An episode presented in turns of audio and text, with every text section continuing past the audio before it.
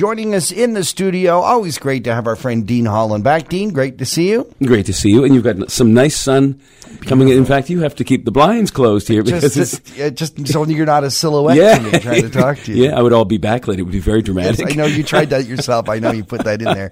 Uh, Dean Hollin, of course, a actor, singer, uh, extraordinaire. Dean, you uh, it's hard to even pin down what you do. You you're all over the place. You're an MC for many events. Mm-hmm. In fact, you're doing a charity event coming up. I am. I've got one coming up uh, for uh, breaking down barriers Mm-hmm. uh, coming up on in about two weeks. Yes, here in town. over at the steakhouse. Yes, at the steakhouse. Yeah, Yeah, indeed. be a luncheon. So, Uh, and along with emceeing, you are certainly an actor. I first saw you perform at Drayton Theater. Uh, you were playing in Buddy Holly. Long time, a long time It's ago. long that was just ago. before I moved up here. That would have been in about uh, 2002. You were still getting the young guy roles back then. I was. The, I was just just starting Just not to get the younger guy roles. Yes, indeed. Thank Uh, you for that. You're welcome. I will hobble out of the th- out, of, out of the studio a little bit later. uh, but uh, you've also managed to translate to the stage uh, a passion that you have had uh, that isn't common among folks as young as you, uh, and that is for the music of.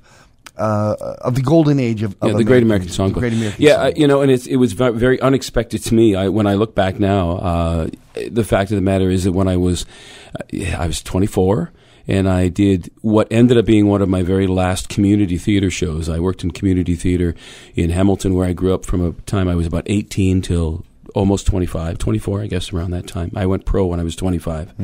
And one of the last shows that I did there was called Anything Goes, which was a, is a Cole Porter Yep. musical. And I had seen the show before, and I'd always wanted to do it. And then when I when I did the show, I, I remember loving the lyrical content and the music. I thought, wow, this is great, great music to sing, and uh, both lyrically and musically. And a friend of mine, a very close friend of mine, gave me a box set anniversary edition that she'd either purchased or I think she purchased it, and she gave it to me, and it had an enormous little book in it with all of this fact about the history of the musical, and I in my 24 year old tenacity, um, thinking that, of course, that our era had invented all the greatest music, you know, you know, right, yes. you know, um, men without hats Yes, and all this stuff, nothing you know, can stack up you know, to the Duran stuff that I had. Duran Duran, all that I had records, and I was really struck by the fact that this guy had been born in 1891. I thought, how is that possible? That this music to me that sounded so Mm. Still relevant. Mm-hmm. still relevant and current and hip was, by, you know, was written. th- That piece was written in 1934, and I thought that's that's crazy, and uh, and so that's how my journey began. And then soon after that, I. You know, sort of ran into Jerome Kern, and then you and George Gershwin, and Harold Arlen, and all these people, and and and you, I started to realize how relevant the music still was, and is still being recorded. That's the beauty of that music is Great American Songbook music just keeps being recorded and recorded over and over again. And there's artists like uh, the one that jumps out most recently is uh, Seal put out uh, uh, Right. uh, his last studio album. I think his tenth. I think I read, which will typically will be, be his last studio album, is all on standards. Hmm. And then you read about these people, and they go, "Oh, I've always wanted to because this is the music I grew up with, and I always wanted to do this."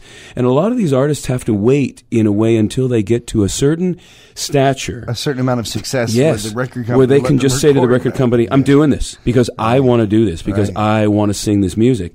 And so there's so many albums like that. In fact, one of the, I believe, one of the first, some of the early people to do this, when the Beatles started to do um, solo work, it was Ringo Starr that put out an Mm-hmm. Album of standards, and apparently it was for his mom.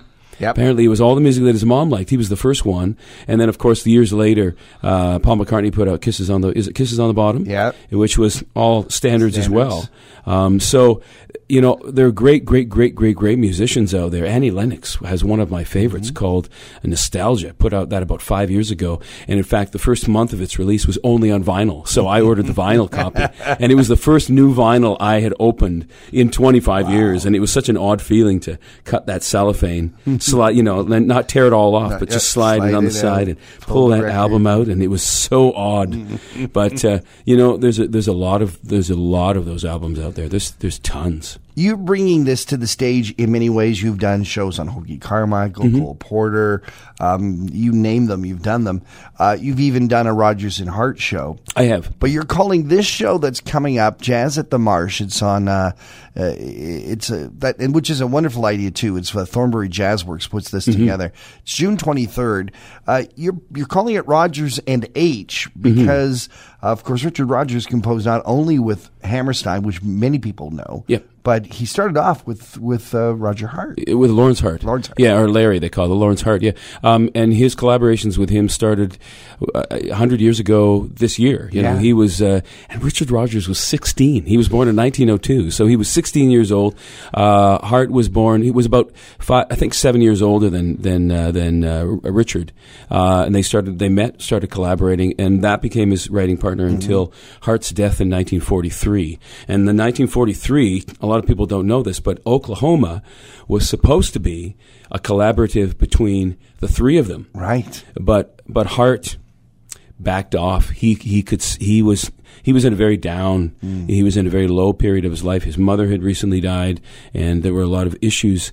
And um, and he died relatively young. He wasn't that old. He was in his mid forties when he died, and it was uh, depression based and and things like that. And and so he he he felt uncomfortable with the dynamic between uh, Oscar Hammerstein and uh, and Richard Rodgers. So he backed out of the project. He took himself out, and Oklahoma, which was the first uh, show of Oscar, ha- Rodgers and Hammerstein, Hammerstein. Um, sort of went on that way. It's interesting to think how it might have been Wow. if if the three of them had worked. But so um, It's those stories though that I love because that's what you also relate in your show. I do a lot. You do uh, such great, passionate versions of these songs, and it's funny how you sit there and go, "Oh, well, maybe I know a couple of Roger and Hammerstein songs. Maybe I know a couple of Richard, you know, Hart and uh, Mm-hmm. songs." But in truth, is you know a lot of them. Yeah. What you don't know is the story behind them, and I think that's what makes it even more enriching when you do your performance because not only you, you a musician and an excellent one, and, and portraying these songs with love and respect, but you're also dialing us all into the importance of this material, why it should be remembered, and and why you get such a kick out of it. And it's such an, it's so infectious that you leave the place humming and really having a whole new respect for a genre that that could be just going by the wayside. I, I really do get it. It's such a passion for me. It's it completely unexpected. I don't know. There was something that grabbed me 25 years mm. ago, and it's almost insatiable. I mean, I just keep trying to pile on the knowledge, you know, and um, you know, getting back to the Rodgers and H idea, I I was struck by something I read years ago, and that was that uh, he wrote differently with these two men.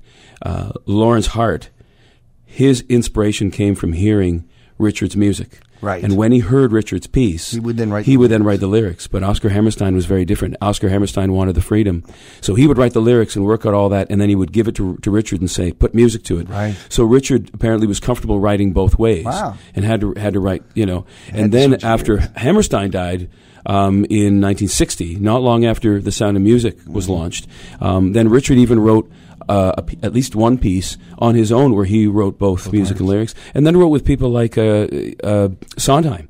Um, Do I Hear a Waltz? Mm-hmm. Yeah. You know, so but nothing really compared to the success. Certainly, as a as a Broadway writing team, uh, we consider Rodgers uh, Rodgers and Hammerstein one of the greatest teams. The five big musicals: uh, Oklahoma, Carousel, Yeah. The King and I. South Pacific and uh, The Sound of Music, the five huge, huge, huge ones, and then there's some other little ones scattered in between there. But it's interesting because, from a jazz point of view, it's much easier to adapt Rodgers and Hart songs and some of the songs that I thought of songs that I would mention on the show here today, which would be a surprise, I think, to some people because they don't think that Rodgers and Hart, Right. Right. So you've got My Funny Valentine. Oh yes, You've got Bewitched. Yeah. Right. But some of the other ones, Blue Moon. Blue Moon is Rodgers and Hart. Yes, Um, and another one that I think would really surprise people, Janis Joplin did a recording of Little Girl Blue. Little Girl Blue is Rodgers and Hart. Wow. You know, I mean, that song was written in the 30s. Wow. And she recorded it in the 60s. Yeah. And it became one of her one of her bigger hits, hits, Little yeah. Girl Blue.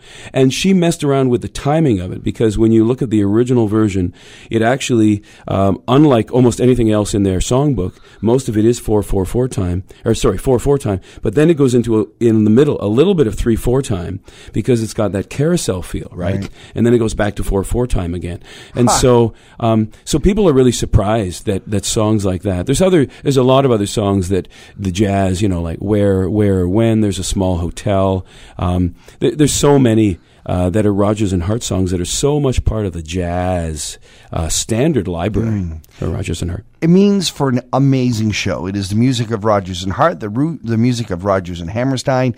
It is happening at the Marsh Street Center Mm-hmm. Saturday, June 23rd. Part of Jazz at the Marsh, put on by Thornbury Jazz Works. For ticket information, you can uh, always go to the Thornbury Pharmasave. They've got tickets there. Yep. Collingwood's Blue Mountain Music, you were just in there. They've got tickets. They've got tickets, and you can get them right at the Marsh Street Center as well.